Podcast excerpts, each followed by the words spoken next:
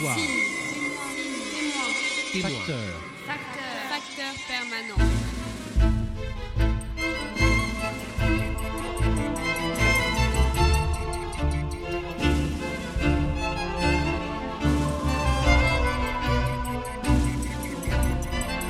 L'écho des codes, Boris Bernabé, bonjour.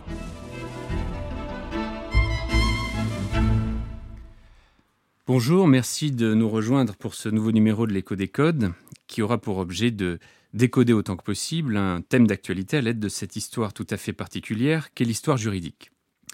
En cette rentrée, je voudrais annoncer aux auditeurs que le format de notre émission a légèrement évolué. Nous avons souhaité à la fois assouplir et élargir le cercle des invités. Si mes complices initiaux seront toujours sollicités, ils pourront laisser place, selon le thème, à d'autres invités dont l'actualité éditoriale s'approche du thème traité.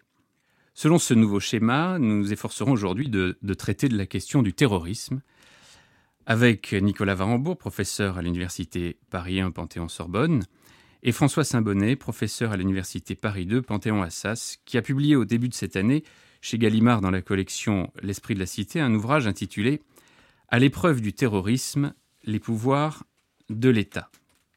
Le terrorisme, hélas, a bien une actualité qui occupe plusieurs fronts.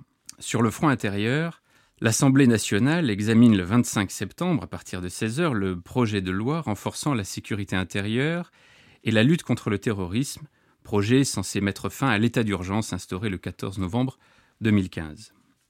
Le ministre de l'Intérieur, Gérard Collomb, qui signe le texte, fait référence à la vague la plus récente d'attentats survenus en France à partir de l'assaut donné au siège du journal Charlie Hebdo le 7 janvier 2015, revendiqué par Al-Qaïda dans la péninsule arabique, organisation islamiste dont, se revendiquaient les, assaillants. Cet attentat à l'arme automatique fut alors le, premier d'une série perpétrée en France et à l'étranger.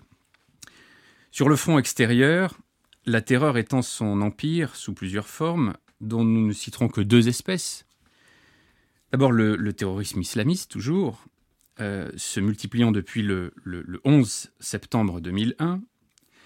Mais indépendamment du, terrorisme islamiste, nous devons mentionner l'escalade de la terreur entre les États-Unis et la Corée du Nord, qui, d'une certaine manière, terrorise les populations, en tout cas les populations informées, la menace d'une éradication nucléaire servant ici de, levier géopolitique. Si le terrorisme islamiste nous frappe en nombre depuis l'attentat de New York du 11 septembre 2001, il n'est ni la seule manifestation du terrorisme, ni la première. J'aimerais revenir avec mes invités sur plusieurs questions qui intéressent à la fois le juriste et l'historien, et peut-être pour commencer cette, première question, euh, peut-on dater le concept de terrorisme? Nicolas Varembourg. Dater le, le concept, euh, en tout cas le terme, oui. Euh, le terme de terrorisme apparaît dans, dans la langue française un moment bien particulier de l'histoire, puisque euh, on peut le dater des années 1794-1795. On, on s'aperçoit que euh, après la terreur, on ressent le besoin euh, de, de, forger un mot pour, euh, pour désigner une réalité nouvelle. On, cherche à imaginer un concept nouveau pour pouvoir désigner ce qui euh, jusque-là on n'avait pas été euh, n'avait pas été pensé de, de, manière aussi systématique, c'est euh, la terreur d'État, la terreur pensée comme un comme un moyen de gouvernement Et euh, il est dans, il est dans l'ordre des choses qu'après euh, cette phase de, de terrorisme étatique que, que connaît la France jusqu'en juillet 1789, eh bien euh, les Français qui ont été, euh, qui ont été blessés, euh, traumatisés aussi par, par cette violence d'État, cherchent à, mettre un mot sur, euh, sur la réalité. Donc le, le terme de, de terrorisme, de terroriste, euh, ne date pas, ne date pas d'avant cette période, m'a-t-il semblé? Non, je crois en effet que je crois en effet que, que c'est un terme qui incontestablement doit être daté de, la Révolution, formé à partir de, cette idée que la, terreur est, à l'ordre du jour. Alors comment on fait pour passer d'une terreur d'État à une terreur subie par, par l'État? Je crois qu'il faut essayer de trouver peut-être les, les, points communs qu'il y a entre, entre ce terrorisme d'État et ce terrorisme subi par par l'État à travers la, société, euh, c'est que les terroristes sont des gens qui ont peu de moyens. C'est une arme de faible. Il faut, bien se souvenir hein, que, le, gouvernement révolutionnaire, pendant la Révolution, a une énorme difficulté à, s'imposer et pour, en quelque sorte, euh, passer par-dessus cette, faiblesse, utilise des moyens tout à fait extraordinaires pour, euh, subjuguer euh, les populations. Et je crois que c'est exactement le, même procédé, c'est-à-dire pour les, les, djihadistes, qui effectivement sont infiniment minoritaires, fort heureusement, et infiniment faibles, malgré l'extrême létalité de leurs armes, malgré l'extrême violence de, de leurs actes, ce sont en réalité des gens qui sont extrêmement faibles. Et depuis que le terrorisme euh, est, euh, est une arme fréquemment utilisée dans les pays musulmans, il faut savoir qu'il euh, il est principalement destiné contre d'autres musulmans. Hein. Le terrorisme qui touche les États occidentaux nous fera plus, plus près, et donc évidemment on, le ressent plus, mais les, les, Afghans, les Irakiens ou les Égyptiens ou, Marocains subissent beaucoup plus le terrorisme que, que, que nous. Et en réalité, le terrorisme est une sorte d'escalade de l'échec, parce que si effectivement les théories euh, islamistes les plus radicales l'avaient emporté, il n'aurait plus besoin d'avoir recours euh, à, ce terrorisme.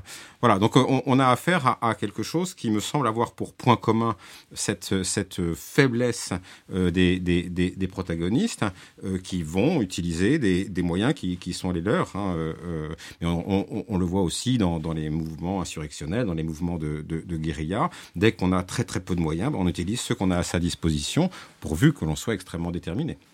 Alors, est-ce que, est -ce que ce n'est pas euh, une façon d'exercer d'exercer une, parole, en tout cas une opinion, euh, en l'absence de mots? C'est-à-dire, euh, ils n'ont pas d'argument, donc ils frappent aveuglément. On va revenir sur cette notion, de, cette notion de cécité de, celui qui, qui, sur, le, sur, le, point, peut-être, euh, on, a un président qui est vraiment très intéressant, qui est euh, le, le, précédent de la vague des attentats anarchistes de, de 1893-1894, euh, parce que euh, la, la, la, théorie qui était développée à ce moment-là pour les anarchistes, c'était de dire on va procéder à la propagande par le fait.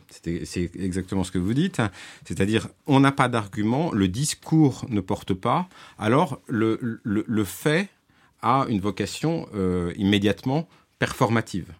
Euh, le fait démontre la vérité euh, de, de, la cause. évidemment, c'est assez saisissant de voir que des gens raisonnablement civilisés, car ces anarchistes étaient des gens lettrés et civilisés, voir également que les, les, les, propagandistes de l'islam radical qui sont des gens tout à fait lettrés, qui sont des gens tout à fait rationnels, pense pouvoir convaincre de, de, cette manière-là. Euh, c'est quelque chose d'assez saisissant, en effet. Nicolas Rambourg on peut, on peut faire le lien aussi, euh, mais c'est un lien purement conceptuel entre, entre la violence à laquelle on assiste aujourd'hui et le, phénomène révolutionnaire. Euh, un, philosophe bien connu pour l'impeccabilité de, de, la blancheur de sa chemise largement ouverte, a l'habitude d'utiliser euh, le terme d'islamo-fascisme, mais je, pense que historiquement, si l'on veut éviter l'anachronisme, il faudrait plutôt parler d'islamo-anarchisme, parce que euh, justement la, propagande par, euh, par le fait, c'est ce que font euh, aussi ces, terroristes. Mais c'est une violence qui est qui est une violence révolutionnaire aussi. Euh, l'acte, l'acte terroriste est un moyen euh, de la guerre, de la guerre révolutionnaire, et on l'a bien connu euh, en France. Et là, on pourrait aussi discuter d'une question qui est davantage une question morale, de ce qui fait la différence entre un terroriste et un résistant. Est-ce que le, le résistant est un terroriste qui, qui l'a emporté? On voit bien que en France, sous l'occupation, on assiste à des phénomènes qui sont, qui sont un peu sur la, sur la ligne de crête, où, où justement, après la rupture du, pacte germano-soviétique, le Parti communiste qui entre en guerre un peu tardivement en revient à des, techniques qui sont des techniques de la guerre révolutionnaire qui étaient enseignées dans, dans les écoles du parti avant-guerre. Et donc le, premier acte de résistance, un des premiers actes de résistance que euh, qu'accomplit le, Parti communiste français après la rupture du pacte, euh, c'est d'assassiner dans le métro un, aspirant de, la Kriegsmarine, alors que ça n'a absolument euh, aucune, aucune valeur militaire. Et l'objectif très clairement, très clairement admis par le Parti communiste français, c'est d'enclencher la logique révolutionnaire, de provoquer des représailles de la part de, de l'autorité d'occupation. Et de fait, on sait bien que la politique d'exécution des otages va être immédiatement mise en œuvre euh, par l'occupant, euh, avec euh, des résultats terrifiants. Et, le, général de Gaulle, depuis Londres, met en garde les communistes français contre ce genre, ce genre d'actes, ce genre de techniques révolutionnaires qui risquent de, produire un résultat terrifiant pour les civils. Mais précisément, ce résultat-là, c'est le résultat recherché par le Parti communiste qui cherche à, soulever, la population contre, l'occupant. Alors je me garderais bien de faire des, euh, rapprochements euh, qui pourrait être jugé anachronique avec un certain nombre de discours euh, tenus récemment sur la, victoire sur le nazisme euh, provoquée par la rue, mais ça fait partie de, l'imaginaire politique d'une partie euh, du monde politique français aujourd'hui que de, penser que une guerre asymétrique peut être victorieuse et que en soulevant de, de manière totalement spontanée, plus ou moins spontanée, la population, on peut l'emporter contre une armée organisée juridiquement, comment, peut-on... Euh, euh, juridiquement, le, terrorisme est, qualifié en France dans le code pénal. Euh, je, lis l'article 421 10.1 du code pénal, constitue des actes de terrorisme lorsqu'elles sont intentionnellement en relation avec une entreprise individuelle ou collective ayant pour but de troubler gravement l'ordre public par l'intimidation ou la terreur, les infractions suivantes et suit une liste. Euh, on, trouve euh, dans cette liste les atteintes volontaires à la vie, les atteintes volontaires à l'intégrité de la personne, l'enlèvement, la séquestration, et suivent aussi des, articles euh, qui concernent le financement du, terrorisme. donc ce qui, est, intéressant, c'est qu'il y a une première couche d'infraction avec une première intentionnalité qui qui est, qui est euh, superposée, à laquelle se superpose cette première couche, une seconde euh, couche d'intentionnalité liée donc au but de troubler gravement l'ordre public par l'intimidation ou la terreur, et toujours liée, toujours en relation avec une entreprise individuelle ou collective. François Saint-Bonnet. Ce qui est très intéressant dans cette affaire-là, c'est qu'au XIXe siècle, la doctrine pénale euh, a réussi à euh, suggérer et puis euh, à faire entrer également dans le droit positif l'idée que euh, le, le, mobile politique, c'est-à-dire euh, l'intention politique, n'était pas une intention euh, crapuleuse et il fallait donc que les incriminations fussent plus, douces, ainsi que les peines. Et en 1848, on abandonne la peine de mort en matière politique parce qu'il y avait quelque chose au fond hein, de, noble, de, de, désintéressé, quelque chose de, de convenable. Et alors, euh, on, reste hein, sur, cette, sur cette logique. L'opposant politique, le, le résistant, l'indépendantiste euh, sont des gens qui commettent des infractions, mais comme il n'y a pas d'enrichissement personnel et qu'ils ne sont pas des personnalités euh, crapuleuses, eh bien il faut les traiter avec douceur. Et puis il y a aussi cette idée absolument essentielle que plus on persécute une personne pour des raisons politiques, plus on multiplie le nombre des martyrs et plus on lui offre la possibilité d'avoir des, des gens qui vont le suivre. Ce qui se passe à partir de, la loi Pasqua de, 1986, parce que euh, article 421-1 du Code pénal est issu de la loi de 1986, consiste en une nouveauté absolument funeste, à mon avis, dans le Code pénal, qui, qui, qui, qui veut que on va introduire dans la définition de l'incrimination le mobile. C'est-à-dire le but de troubler gravement l'ordre public. Voilà. Quand on, tue quelqu'un, ou quand on tue une centaine de personnes, quand on dégrade des biens publics, quand on, s'en prend à la propriété, quand on euh, achète des, choses qui ont vocation à être explosives, ce sont déjà des délits qui n'ont pas euh, besoin d'être qualifiés de manière terroriste pour être incriminés.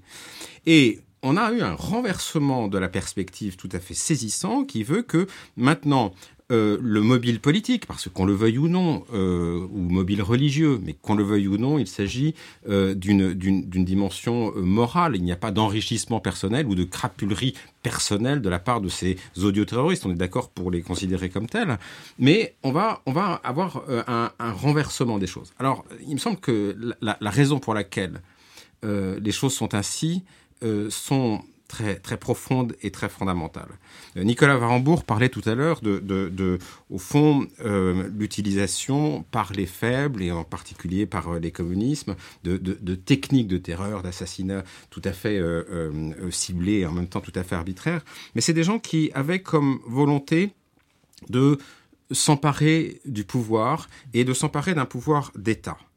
Ce que veulent les djihadistes aujourd'hui, ce n'est pas s'emparer du pouvoir, c'est détruire le pouvoir d'État, détruire l'État pour réaliser la Ummah telle qu'ils la considèrent. C'est-à-dire, ce sont des gens qui ont une orientation parfaitement eschatologique, parfaitement apocalyptique. Ce qu'ils veulent, c'est créer une société sans État, sans nation, où il n'y aurait que des musulmans euh, euh, parfaitement orthodoxes. Et c'est en cela qu'on peut comprendre ce basculement parce que nous en sommes encore plus saisis.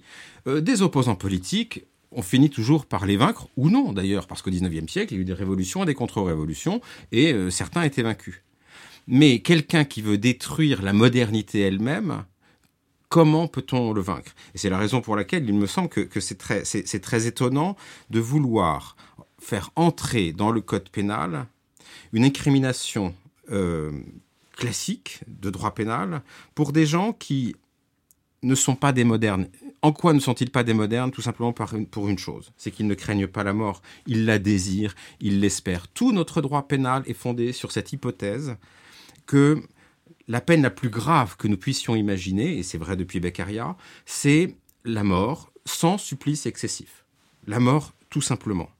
Mais non seulement ils se moquent de la mort, ils en rient mais en plus, ils la, regardent parce qu'ils savent hein, qu'ils auront euh, les vierges qui les attendent et le vin qui n'enivre pas, ce qui me semble d'ailleurs être une faute de goût. Euh, et, donc il y a quelque chose de, tout à fait extraordinaire dans ce péril djihadiste. C'est pour ça qu'il me semble qu'on peut faire cette émission très longuement sur le terrorisme en général et ses racines historiques, mais je crois qu'il faut absolument mettre l'accent sur la spécificité du terrorisme djihadiste qui est d'une nature singulière. Quand on lit euh, la définition qui est donnée de terrorisme, acte de terrorisme dans le, vocabulaire juridique de, Gérard Cornu, on retrouve, on retrouve euh, ces, éléments de la qualification et de façon sous-jacente, effectivement, une forme d'impuissance aussi euh, à, appréhender ces actes. Je, je, lis agissement criminel, donc acte de terrorisme, agissement criminel destiné à semer l'épouvante dans la population civile par leur, leur caractère meurtrier et systématiquement aveugle. Exemple, attentat à la bombe dans des lieux publics.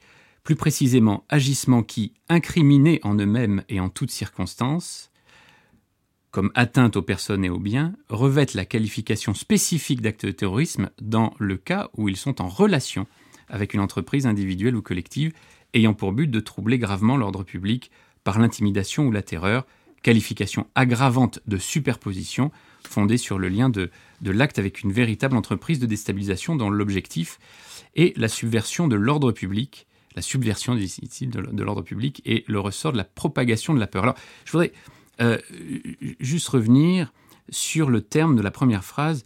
Euh, donc, agissement criminel destiné à semer l'épouvante dans la population civile par leur caractère meurtrier et systématiquement aveugle. Voilà, alors ça, c'est une, une, notion euh, qui fait partie de l'incrimination, en réalité, euh, et sur laquelle euh, j'aimerais, j'aimerais revenir, Nicolas Varmbourg. Oui, je, voudrais revenir sur la question de l'incrimination, justement, et la, prise en compte du mobile par le, par le législateur. il est vrai que pour le juge répressif, l'exigence de la qualification terroriste pose un problème parce que l'intimidation, la terreur, ce sont, ce, sont des, ce sont des termes qui ne sont pas des, des termes juridiques, qui relèvent davantage du, du fait. Et cela ressuscite une forme l'épouvante, oui.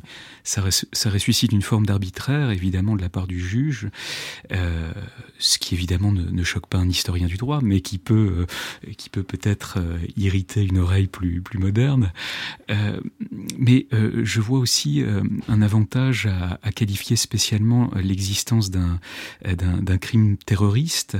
Il faut se rappeler que pendant la guerre d'Algérie, la, la, France a, connu aussi des, phases terroristes euh, extrêmement brutales et que euh, sur le territoire national d'ailleurs euh, euh, des deux côtés de la Méditerranée à l'époque où la Méditerranée traversait la France comme la Seine traversait Paris et on, on, avait on avait aussi une, une grande difficulté dans la justice répressive à, à qualifier ces à qualifier ces actes et donc à traiter comme des meurtriers ou comme des, euh, des assassins, euh, des agresseurs ordinaires, des, euh, des, militants du FLN qui étaient euh, animés par, euh, par, la, par un motif politique et où, donc toute une partie de la, la justice politique était traité, euh, vidé euh, par la cour d'assises, avec tout ce que cela implique, évidemment, euh,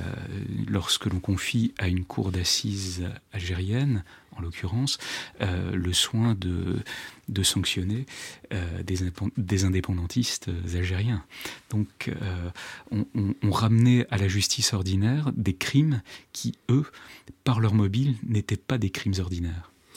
Précisément, c'est tout l'intérêt euh, et en même temps la difficulté de, de, de qualifier ces actes d'aveugles. Mmh. Précisément, il ne s'agit pas de punir, par exemple, un, le meurtre d'un individu en particulier parce que, euh, je sais pas, il a, il, on veut se venger de lui. Ou... Non, il s'agit de tuer pour tuer de façon aveugle, c'est-à-dire sans avoir prédéterminé ou pré euh, constitué ou préconçu qui pourrait donc être euh, la victime. C'est bien, c'est bien ça, François Saint-Bonnet. Moi, je ne pense pas que ce soit des gens qui agissent euh, de manière aveugle. Quand on voit le processus par lequel euh, se, se, déroule le terrorisme, on peut prendre l'exemple de 93-94. On fait euh, exploser une bombe euh, à l'intérieur de la, Chambre des députés. On assassine un président de la République. On s'en prend à des banquiers. On s'en prend à des avocats généraux, des procureurs, parce qu'il y a toujours une logique vengeresse, etc. Puis, enfin, on va rentrer dans ce qui est censé être aveugle, c'est-à-dire n'importe qui dans la rue. Prenons l'exemple contemporain. En 2013, à Toulouse et à Montauban, on s'en prend à des militaires français et on s'en prend à des juifs. Un peu plus tard, on s'en prend à des euh, journalistes d'un journal satirique et on s'en prend à des gens, et c'est très clairement euh, assumé dans la, dans, la, dans, la revendication de Daesh, on s'en prend à des gens qui sont dans une ville de la, de la luxure et de la débauche et qui sont dans un spectacle. Et puis aussi, Hein, on s'en prend à n'importe qui. Mais ce n'importe qui n'est pas du tout n'importe qui. C'est-à-dire qu'on veut dire que c'est toute la société, c'est la société tout entière.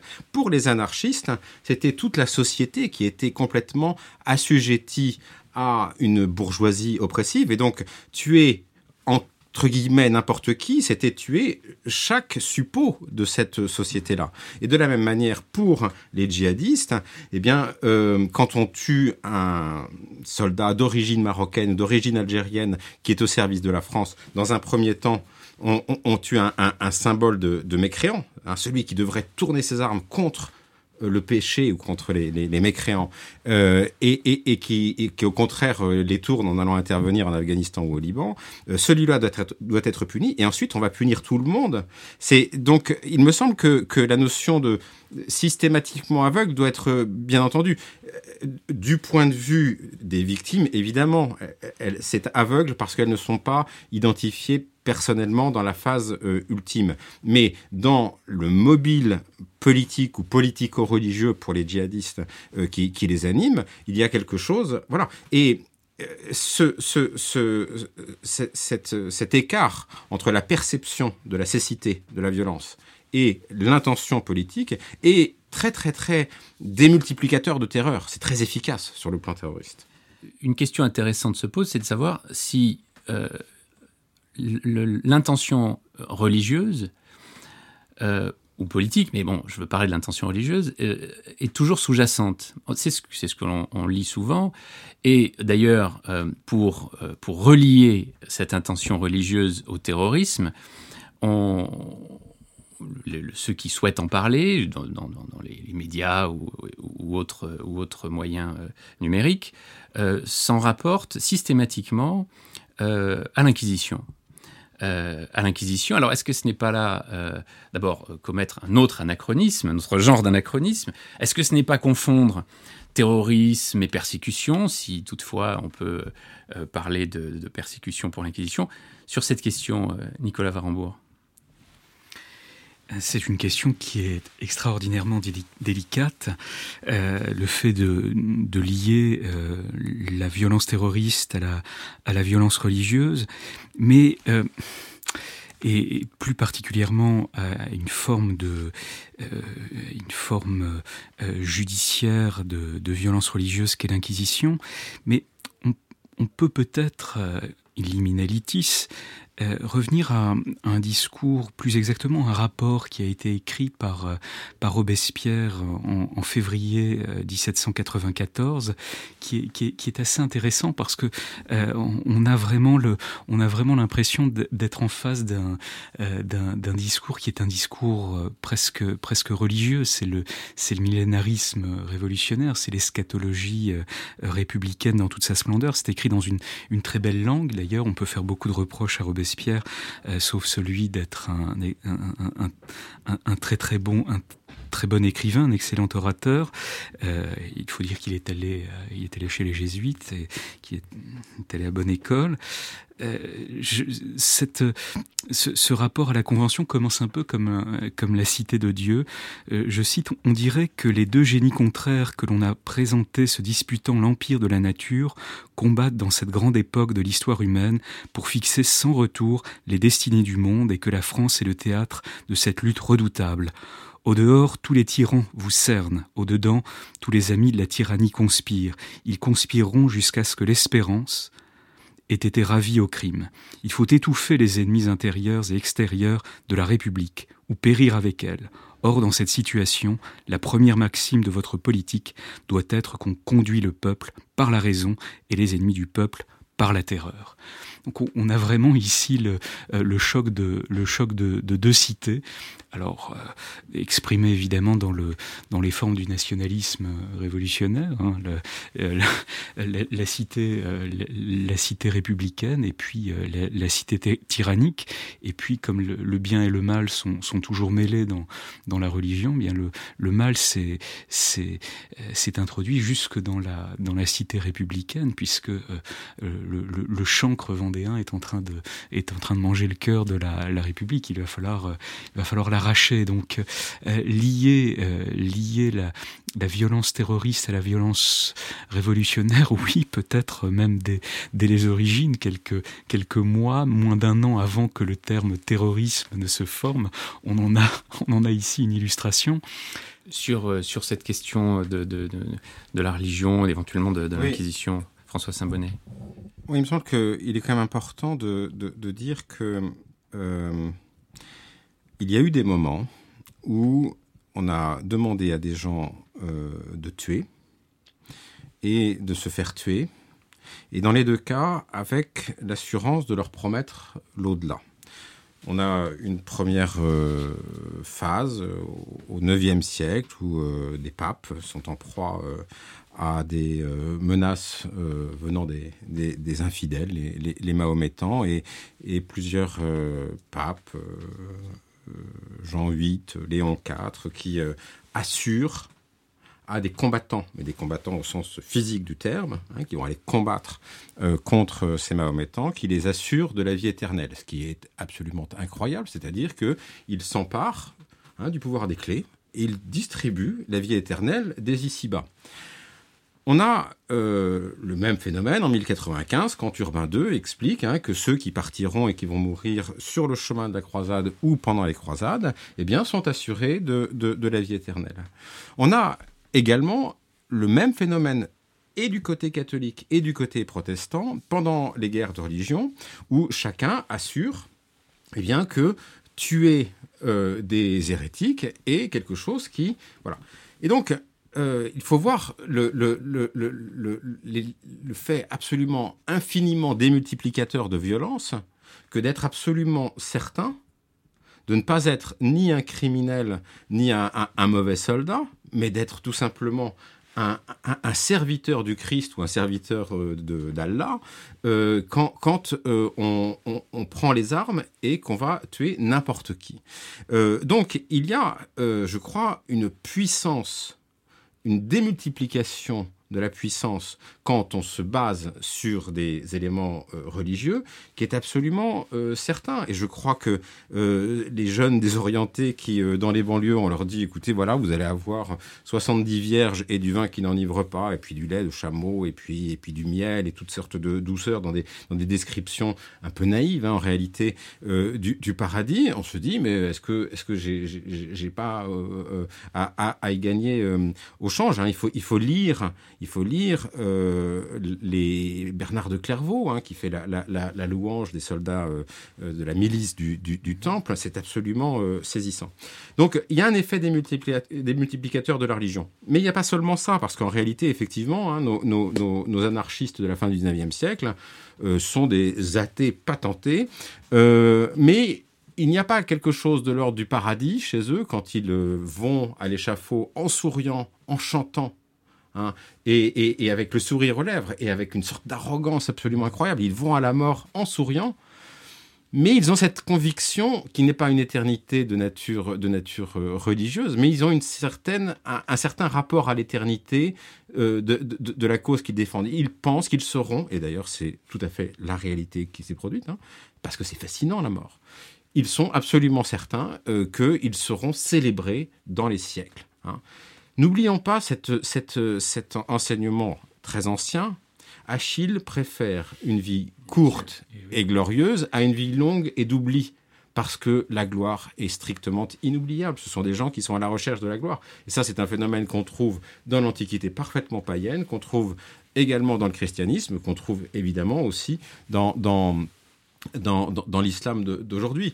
Euh, mais je crois, pour répondre à votre question, qu'il que n'y a pas de terrorisme que religieux, mais que la puissance de la, de, la religion, euh, parce que tout simplement, elle, répond à la question la plus fondamentale qui soit, c'est pourquoi vit-on et pour qui meurt-on ou pourquoi meurt-on? Alors ce que, ce que vous dites l'un et l'autre euh, sur euh, sur l'apport en quelque sorte de, la religion euh, sur cette question du terrorisme me fait dire au fond que la qualité de terroriste ou, de résistant euh, se mesure à l'aune de la victoire. ce que je veux dire par là, c'est qu'au fond, ça, nous conduit à, parler de, bah, du vainqueur lui-même, c'est-à-dire l'État, en fait, la structure établie, qui finit par triompher. finalement, celui qui celui qui, agit, qui commet des actes violents et aveugles, euh, au profit d'une structure qui va finir par l'emporter, ou qui existe déjà en tant qu'État euh, triomphant, est-il un terroriste? Euh, On en revient à la question initiale que, vous avez traitée l'un et l'autre d'emblée sur le, terrorisme d'État, au fond. on cite euh, on cite souvent cette, euh, cette phrase de, enfin, ce passage de Rousseau dans, le contrat social euh, au, chapitre du souverain, afin donc que le pacte social ne soit pas un vain formulaire, il renferme tacitement cet engagement qui seul peut donner de la force aux autres, que quiconque refusera d'obéir à la volonté générale, il sera contraint par tout le corps, ce qui ne signifie autre chose sinon qu'on le forcera d'être libre. Voilà. On va le forcer d'être libre. Alors, quand on est du bon côté du manche, si j'ose dire, euh, on, a, on a donc forcément raison. Euh, est-ce que c'est là du, terrorisme, François Saint-Bonnet? Alors, le, passage de, Rousseau ici un passage vraiment tout à fait intéressant qui a été euh, très fréquemment commenté, mais qui euh, suggère que la, volonté générale ne s'analyse pas de manière euh, quantitative comme une somme de, de, de, voix qui devrait être unanime dans un, dans, un petit État, mais que la volonté est générale et le caractère de généralité s'analyse de manière plutôt qualitative, c'est-à-dire le, le, processus par lequel on renonce à, l'amour de soi ou à l'amour propre pour préférer euh, l'intérêt de, de, la totalité. Et c'est voilà, et c'est en cela que euh, euh, ce, ce, texte de 1762, dire qui est accouplé avec l'Émile, qui est publié aussi en 1762, montre que l'éducation a quelque chose, et l'éducation civique, l'éducation patriotique, l'éducation, j'ose le dire, nationaliste chez, chez, chez, Rousseau, est un élément décisif. C'est un admirateur de, de Sparte. voilà. Euh, mais il me semble que chez Rousseau, on a quelque chose aussi euh, qui, peut compléter notre, notre réflexion euh, commune, qui est un, passage où celui qui ne respecte pas les règles du, contrat social, nous dit Rousseau, n'est pas seulement un délinquant vis-à-vis duquel les règles doivent être respectées, c'est un ennemi. Et celui-là, au nom du droit de la guerre, on a le droit de le tuer. Et c'est ce passage-là qui, a été, qui a été beaucoup repris évidemment par, par, les jacobins terroristes, qui me semble euh, être le plus, je dirais, le plus euh, euh, fécond pour, pour penser notre phénomène. C'est-à-dire qu'on a dans le phénomène terroriste, de la part de ses instigateurs, mais aussi de la part de ceux qui le combattent, un phénomène de disqualification de l'autre. Euh, on, le, on, le fait sortir de l'humanité. Regardez ce qu'on a pu entendre après 2015, 2016, 2017. Ce sont des monstres. Ce ne sont pas des hommes. Voilà. C'est la disqualification. C'est la, la, disqualification. Et comme évidemment, euh, tuer quelque chose qui est une chose ou un animal n'est jusqu'à preuve du contraire pas encore un meurtre ou un assassinat. Peut-être les choses vont-elles évoluer euh, prochainement. Mais euh, eh bien évidemment, on peut, on peut le faire très, très, très, très, très librement. Et c'est cette difficulté-là, me semble-t-il, qui est, qui est la, la, la, plus grande. Et Rousseau, dans, dans, dans, dans, un, dans une potentialité euh, totalitaire, pas au sens d'Anna Arendt, mais une potentialité de la totalité de l'individu dévoué à la cité, euh, peut euh, alimenter la réflexion sur le, sur le, terrorisme. Moi, il me semble que la, la, la, grande avancée de, de l'état de droit, c'est justement d'avoir réussi euh, à penser que euh, par-delà l'ennemi, il y avait encore un concitoyen et qu'on pouvait le traiter avec euh, humanité et par l'humanité le faire revenir dans, dans le droit chemin. et évidemment, l'actualité me donne plutôt tort. Nicolas On peut d'ailleurs revenir à, ce passage de Robespierre que je, lisais tout à l'heure, où, vraiment la, trame rousseauiste est, présente partout, où euh, Robespierre dit, très bien que, l'ennemi, euh, l'ennemi de l'intérieur est, hors la loi. Il n'est plus protégé par les, par les règles sociales. Il est un ennemi et on peut le, le traiter comme un ennemi, mais, mais ça va bien, ça va bien, bien au-delà. Euh, on voit aussi tout un, tout un processus de, déshumanisation, d'animalisation de, de l'ennemi, euh, une recherche, euh, une recherche du, du, du, du, ressort, euh, du ressort psychologique, biologique chez le chez l'ennemi de, de, la révolution. Au fond, celui qui pas, celui qui ne veut pas la liberté, ça ne peut être qu'un animal, et donc on, on, on, est fondé, à, on est fondé à le tuer. C'est ce que ce qu'explique très bien, très bien Carrier avec la, la bénédiction du, du comité de salut public, hein, euh, dans des textes qui ont été d'ailleurs euh, publiés au Moniteur euh, et que Carrier citera bien volontiers au moment de, de son procès. on, est, on, est en face d'un processus qui est tout à fait évident, c'est que pour, pour liquider, pour liquider l'adversaire par l'acte terroriste, il ne faut, il faut plus, il faut pas être devant un homme, devant un homme complet, devant un homme abouti, devant une, une substance humaine. Une personne, en somme. C'est étrangement le même argument que, que, développent les, terroristes. Enfin, je veux dire, oui. les terroristes eux-mêmes euh, justifient leur acte en, en disant que bah, il, tue bah, les, mécréants et ceux qui sont des, des, Qu'il réalise une œuvre de purification. Hein. on purifie. C'est exactement le discours tenu par un certain nombre de protestants qui, à la fin du XVIe siècle, égorgeaient des prêtres, et aussi par un certain nombre de catholiques qui allaient égorger des protestants.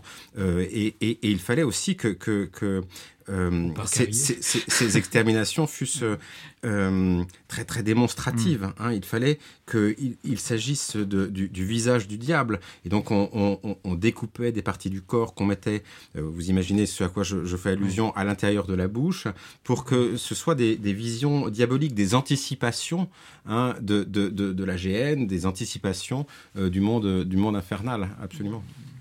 C'est euh, c'est très présent aussi dans le, euh, au moment de la Révolution cette idée que euh, faut il faut impressionner. Alors on peut on peut en revenir aussi à l'anthropologie l'anthropologie des Lumières, cette idée que l'homme n'est guidé que par ses sens, le libre arbitre n'existe pas, la liberté comme comme réalité morale profonde est, très contestée par par une partie des Lumières et donc il faut frapper l'imagination euh, l'imagination des citoyens au moyen de, euh, au moyen de d'un certain nombre de, signes macabres. Et, notamment au moment de, de, la destruction de la Vendée, euh, je ne sais plus qui de Westermann ou de ou d'un de ses de ses, collègues généraux ou de Thureau, je ne sais plus, explique que on, peut soit soit liquider la population d'un village, soit y mettre le feu, mais il vaut mieux y mettre les deux parce que on va on va effrayer, on va on va démultiplier la, la frayeur provoquée par le, euh, par le crime euh, au moyen de, au moyen de ces, actes. Ce, même euh, Westermann qui explique à la Convention dans une, dans une lettre célèbre eh qu'il a tué toutes les femmes tous les enfants et toutes les femmes, il n'a aucun prisonnier à se reprocher et ces femmes n'enfanteront pas de brigands. Est-ce que l'on pourrait revenir, euh, puisqu'on est au beau milieu de, ce, de, ce, de, cet essai de distinction entre euh, terrorisme hors l'État et terrorisme d'État, est-ce que l'on pourrait revenir sur ce que j'annonçais au, tout début de cette émission, euh, à savoir le, projet de loi qui est en, discussion en, ce moment, même, puisque ce projet de loi est destiné à se substituer à l'état d'urgence euh, que le, président de la République a, annoncé d'ailleurs dans un, dans un lapsus euh, euh, fort révélateur, puisqu'il il, a substitué à l'état d'urgence la notion d'état de, de, droit. est-ce que, est-ce que l'un ou l'autre, vous avez un commentaire sur ce, sur ce projet? Moi, j'ai pris, des pris des positions très tôt après la mise en place de cet état d'urgence pour sa levée, parce qu'il me semble que euh, les, les, la menace terroriste ne correspond pas au type de menace que permet de couvrir l'état d'urgence. L'état d'urgence, c'est quelque chose qui permet de couvrir un, une zone insurrectionnelle, que ce soit le quartier d'une ville ou éventuellement un massif montagneux comme les Aurès en Algérie, qui permet de délimiter la zone, de nettoyer la zone, et pour ça, on peut faire des perquisitions administratives, pour ça, on peut rentrer dans les maisons, pour ça, on peut assigner à résidence d'individus, on peut perquisitionner toutes les armes, on nettoie la zone, de ces éléments, je dirais, euh, infestés ou de ces éléments euh, dangereux, et ensuite on rend la zone à la légalité. Donc on est dans une logique tout à fait spatiale. Euh, il se trouve que le terrorisme n'a pas du tout cette caractéristique. Il n'est ni spatialisé, ni délimité dans, dans le temps. Donc l'utilisation de, de l'état d'urgence me semblait funeste dès le début. En tout cas, il y avait la, COP 21 dont je veux bien accorder qu'il y avait une dimension spatiale, mais pour le reste, ça me semblait tout à fait inapproprié et ça a continué à l'être. Alors maintenant, la question, c'est de savoir est-ce que la normalisation de ces mesures exceptionnelles peut avoir un intérêt? Il me semble plutôt que cette loi consiste à transférer des éléments du judiciaire euh, du côté de, de, l'administratif. C'est ça. Hein. On, maintient les visites domiciliaires qui, qui, sont en réalité les perquisitions administratives Et on maintient aussi euh, des mécanismes hein, qui s'apparentent à l'assignation à, à, résidence. Moi, je suis plutôt de ceux qui pensent que quand il s'agit de contrôler des zones et de contrôler des populations, l'autorité administrative est compétente. Quand il s'agit de contrôler des individus, il y a deux techniques. Celle de l'anticipation, qui est le renseignement, et celle du traitement judiciaire, soit au moment où l'acte euh, est sur le point d'être commis ou commis, qui est le judiciaire. Et on a un parquet antiterroriste qui fonctionne tout à fait bien. Il me semble qu'il n'y a absolument pas la nécessité de transférer euh, pouvoirs à l'administration. J'ajoute que l'état d'urgence qui a été euh, mis en place en novembre 2015 a eu une période d'activité forte pendant à peu près six semaines et que depuis ces six semaines, les, perquisitions administratives euh, sont absolument sporadiques, hein, il y en a très très très peu, et que par ailleurs, les assignations à résidence sont absolument toutes les mêmes, et donc on a toujours une soixantaine de personnes qui sont assignées à résidence. On ne sait pas très bien quoi en faire, mais est-ce qu'il faut absolument faire une loi et faire entrer l'exception dans le droit commun? Moi, je vous dis clairement, je ne pense pas. Nicolas Varembourg Il y a, il y a d'ailleurs une contradiction dans les termes eux-mêmes, de, de, faire entrer dans le droit commun euh, un régime d'exception euh, de deux choses l'une, soit, soit l'urgence existe et il faut maintenir, euh, il faut maintenir le, le régime de l'état d'urgence, soit euh, elle n'existe pas. Et effectivement, les, les, les mobiles qui, qui font de l'utilisation des dispositions légales ne, ne, sont plus présentes. Et je, trouve assez, assez curieux de, penser qu'on puisse euh, en même temps être euh, de fait dans une, situation urgente et euh, en même temps le faire entrer dans le, droit commun. C'est la logique, c'est logique actuelle, celle de, celle de l'en même temps. Malheureusement, nous, allons devoir, nous allons devoir arrêter là cette discussion et, et, en passer au moment de notre, de notre bloc-notes, qui sera l'occasion de, de présenter un ouvrage, une manifestation euh, scientifique ou non d'ailleurs, passé ou à venir, le spectacle de notre choix, et euh, d'expliquer les raisons de notre intérêt. Pour ouvrir cette séquence du, blo du bloc-notes, François Saint-Bonnet. Oui, je voudrais vous, recommander euh, un livre d'un collègue historien du droit, mais qui est beaucoup plus que ça. C'est aussi un écrivain euh, et un, historien bien au-delà du droit, je dirais, Jacques de, Saint-Victor, qui a donné euh, en, en 2016 un, livre aux éditions Gallimard intitulé Blasphème, brève histoire d'un crime imaginaire, euh, qui est un livre qui a été couronné d'ailleurs du, prix du livre d'histoire du, Sénat en, en 2016.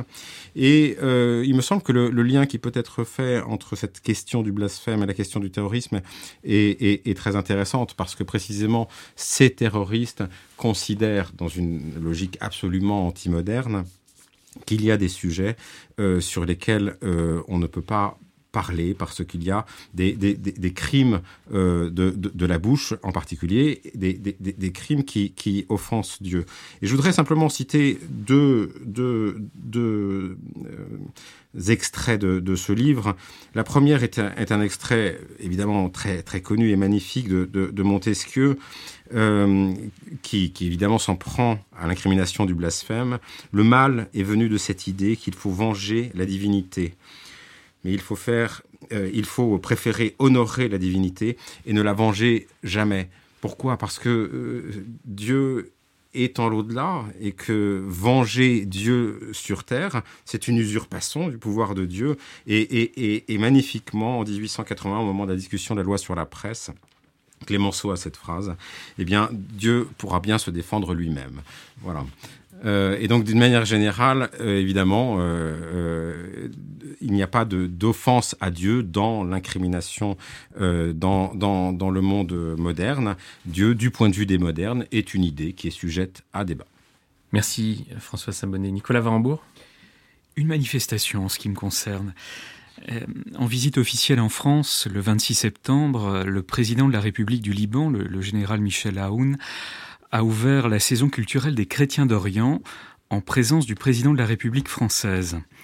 L'événement s'est tenu à l'Institut du monde arabe à Paris, où se déroulera jusqu'en février 2018 une remarquable exposition consacrée à l'art chrétien au Levant. Un numéro hors série de connaissances des arts en offre d'ailleurs un catalogue tout à fait exceptionnel. Cette exposition offre un vaste panorama de la contribution des chrétiens au monde oriental avant et après la conquête musulmane. Alors des icônes, des pièces d'orfèvrerie destinées au culte, bien sûr, sont proposées au regard du public. En bonne place, euh, les œuvres sacrées de, cette lignée d'iconographes alepins que sont les al-Moussaouir, pardon pour l'accent, euh, littéralement les, traceurs d'images. Une, très belle thèse a d'ailleurs été euh, soutenue il y a quelques mois sur ces iconographes. La force de l'exposition tient aussi aux photographies, aux photographies qu'elle propose, des moments de la vie quotidienne de ces Arabes pas comme les autres que sont les chrétiens d'Orient. M'a particulièrement touché la, photo d'un prêtre, d'un prêtre melkite de Jérusalem et de sa famille devant l'église Sainte-Anne au, nord de la vieille ville. Elle est tirée des, clichés réalisés par les pères dominicains, l'école biblique, et date sans doute du début du XXe siècle. Le prêtre esquisse un, geste de bénédiction à l'endroit du photographe, l'entoure sa femme et ses deux filles revêtues du costume traditionnel des femmes de sa tribu, pas bien différent sans doute de celui que devaient porter en pareille circonstance les palestiniennes musulmanes. Plus touchante encore, parce que plus dramatique sans doute, la photo de, Roger Anis tirant le portrait d'un jeune couple égyptien en costume de mariée à l'européenne, au milieu d'un tas de gravats fumants, avec derrière eux le clocher d'une église. Cette exposition constitue une des nombreuses manifestations qui composent cette saison culturelle. L'Institut du monde arabe, l'Angzo et aussi le Collège des Bernardins vont proposer, eux aussi, des cycles de conférences sur l'histoire, la politique, sociale, artistique des chrétiens d'Orient dans leur rapport avec l'islam point culminant, à, mon sens, l'ouverture de la nouvelle salle du christianisme oriental au Petit Palais. Le fond iconique du Petit Palais s'était considérablement enrichi en 1998 grâce à un lait, et le temps était venu vraisemblablement d'offrir à ce trésor artistique un nouvel écrin. On peut former le vœu euh, pour les cultures arabes qu'il ne s'agisse pas d'un glorieux épitaphe. Merci beaucoup Nicolas Varembourg. Alors pour ma part, un album de bande dessinée, euh, le, dernier opus euh, des aventures de, Blake et Mortimer, le testament de, William S. Alors évidemment, j'ai un an de retard quasiment, puisque cet album, ainsi que le reste de l'actualité éditoriale, marqué au fond euh, le, 400e anniversaire de, la mort de Shakespeare, bien sûr. Alors, il, s'agit dans, ce, dans cet album euh, de partir de l'hypothèse que euh, William S. William, William Shakespeare est en fait la réunion de deux personnes. William Shake et Guillermo d'Aspiri, alors qui auraient donc signé tous deux une œuvre, une œuvre commune sous le nom de William Shakespeare. Bon, Évidemment, euh, cette hypothèse euh, vient alimenter le, grand mystère euh, qui peut tourner encore aujourd'hui autour de la personne de, ce grand dramaturge anglais. Bien sûr, alors pourquoi? Bon, on, sait qu'il y a un, acteur, hein, l'acteur né à Stratford-upon-Avon, bien sûr, mais pendant une période d'une grosse décennie, on ne sait pas vraiment, il y a un mystère qui entoure euh, sa vie à Londres. Et, ce mystère-là eh bien, euh, donne lieu à toutes les suppositions et toutes les hypothèses. Euh, ce, qui est, ce qui est fascinant, c'est que systématiquement, le droit entoure non seulement la vie, mais aussi l'œuvre de Shakespeare.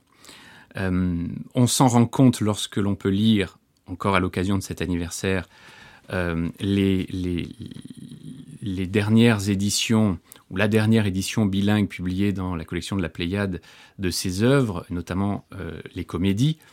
Et je pense à l'une d'entre elles, Le Marchand de Venise, que, euh, bien sûr, qui se trouve dans cette, dernière livraison euh, des éditions complètes, bilingues. Le droit est présent dans la vie et dans l'œuvre. Le, Marchand de Venise, notamment, est, une, un exemple frappant de, de, ce que, de ce que le droit rayonne dans l'œuvre de Shakespeare, ce qui me conduit à vous parler d'un ultime ouvrage qui touche à Shakespeare, qui, est déjà ancien, lui, puisqu'il date de 2012. Il s'agit euh, d'un ouvrage euh, écrit par, par François Host, Shakespeare, la, la comédie de la loi, publié chez, chez Michelon dans la collection Le bien commun, dans lequel vous, vous trouverez tous les, liens, y compris les, les plus secrets, euh, entre euh, Shakespeare, sa vie, son œuvre et le droit, et notamment une, très très belle euh, analyse du marchand de Venise par, par François mais ce n'est pas, ce pas la seule analyse merveilleuse que l'on peut, peut y trouver. Écoutez, je vous remercie. Merci à tous deux. vous retrouverez toutes les références évoquées aujourd'hui sur notre site internet radio.amicus-curier à la page de notre émission L'écho des codes. Une émission proposée par Boris Bernabé avec le concours indispensable de François Saint-Bonnet et de Nicolas Varembourg, préparée avec l'aide inestimable de Floriane Masséna, Sophia Niaya Chérif et Benoît Habert, coordonnée par Léa de Lyon, avec à la réalisation Arnaud Dumanois.